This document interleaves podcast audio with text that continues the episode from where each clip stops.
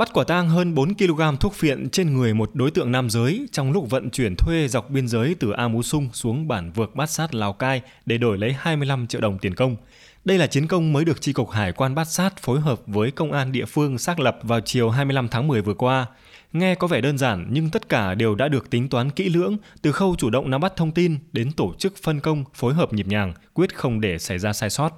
Theo ông Tạ Thanh Đông, đội trưởng đội nghiệp vụ Chi cục Hải quan Bát Xát tỉnh Lào Cai, là đơn vị trực tiếp tham gia đánh án nhưng nhìn vào công việc thường nhật thì người dân, doanh nghiệp dường như quen hơn với hình ảnh những công chức hải quan trong trang phục chỉnh tề, chủ yếu làm nhiệm vụ với giấy tờ sổ sách.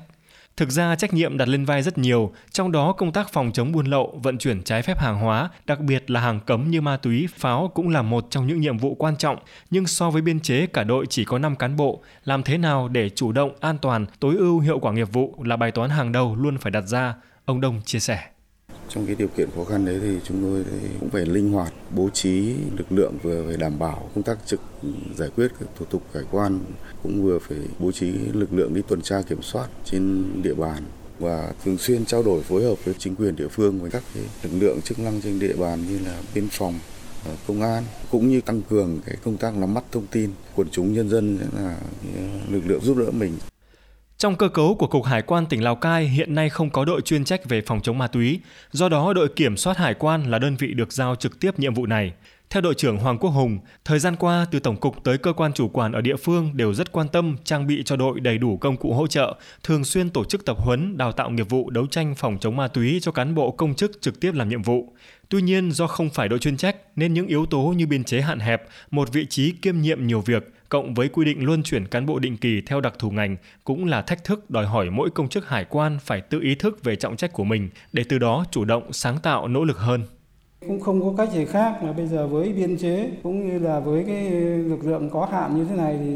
bằng mọi cách là chúng tôi phải cố gắng, phải tự bản thân và cùng quyết tâm để thực hiện nhiệm vụ thôi. Trong giai đoạn trước mắt thì chúng tôi tập trung chỉ đạo sâu về cái công tác phòng chống ma túy, đồng thời từng bước để nâng cao cái trình độ nghiệp vụ cho các công chức làm cái công tác phòng chống ma túy này. Đồng thời là cũng thường phối hợp với các lực lượng khác để vừa là nâng cao cái kỹ năng, đồng thời là cũng nâng cao cái sự phối hợp giữa các lực lượng.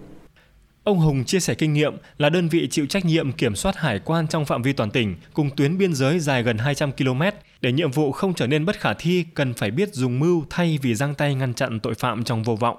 Theo đó, việc gây dựng mạng lưới cơ sở để nắm bắt thông tin vô cùng quan trọng. Ngoài ra, cần phân bổ lực lượng một cách thông minh vào những địa bàn trọng điểm, linh hoạt chiến thuật cả ngày lẫn đêm vào các thời điểm trong năm tùy theo từng nhóm đối tượng đã được phân loại. Nhờ đó, các chỉ tiêu nhiệm vụ liên quan đến công tác phòng chống ma túy của đơn vị đều hoàn thành đáp ứng yêu cầu.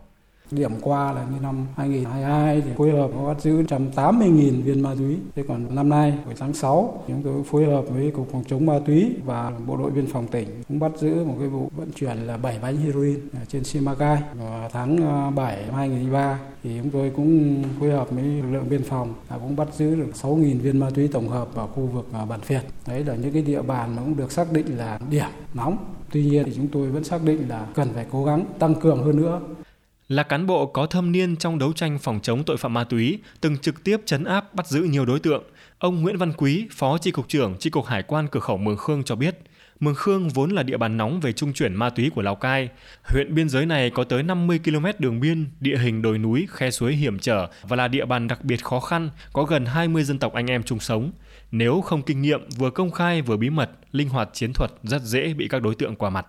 Chi cục tập trung vào các khu vực như là Bản Lầu, Lậm Chảy, hai bên cánh gà của cửa khẩu Mường Khương và Pha Long. Đấy là những địa bàn trọng điểm. Thế còn các đối tượng trọng điểm là sẽ tập trung vào các đối tượng mà đã có cái dấu hiệu về buôn lậu vận chuyển trái phép hàng hóa biên giới và các đối tượng mà nằm trong cái đồng bào dân tộc thiểu số mà cũng đã từng kết giao này, liên hệ, đã giúp đỡ các đối tượng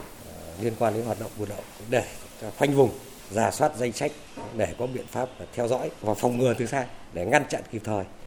Vừa qua, Thủ tướng Chính phủ đã phê duyệt quy hoạch cửa khẩu trên tuyến biên giới đất liền Việt Trung. Theo đó, trong tương lai, tại Lào Cai sẽ có thêm 2 cặp cửa khẩu quốc tế được mở nâng cấp gồm Bản Vược Bát Xát, Pả Sa và Mường Khương Kiều Đầu. Để chuẩn bị nền móng cho sau này, các phương án đề xuất để củng cố cơ sở hạ tầng, trang thiết bị, công cụ hỗ trợ và nhất là đội ngũ kinh nghiệm mẫn cán đã được đơn vị chủ động từ sớm.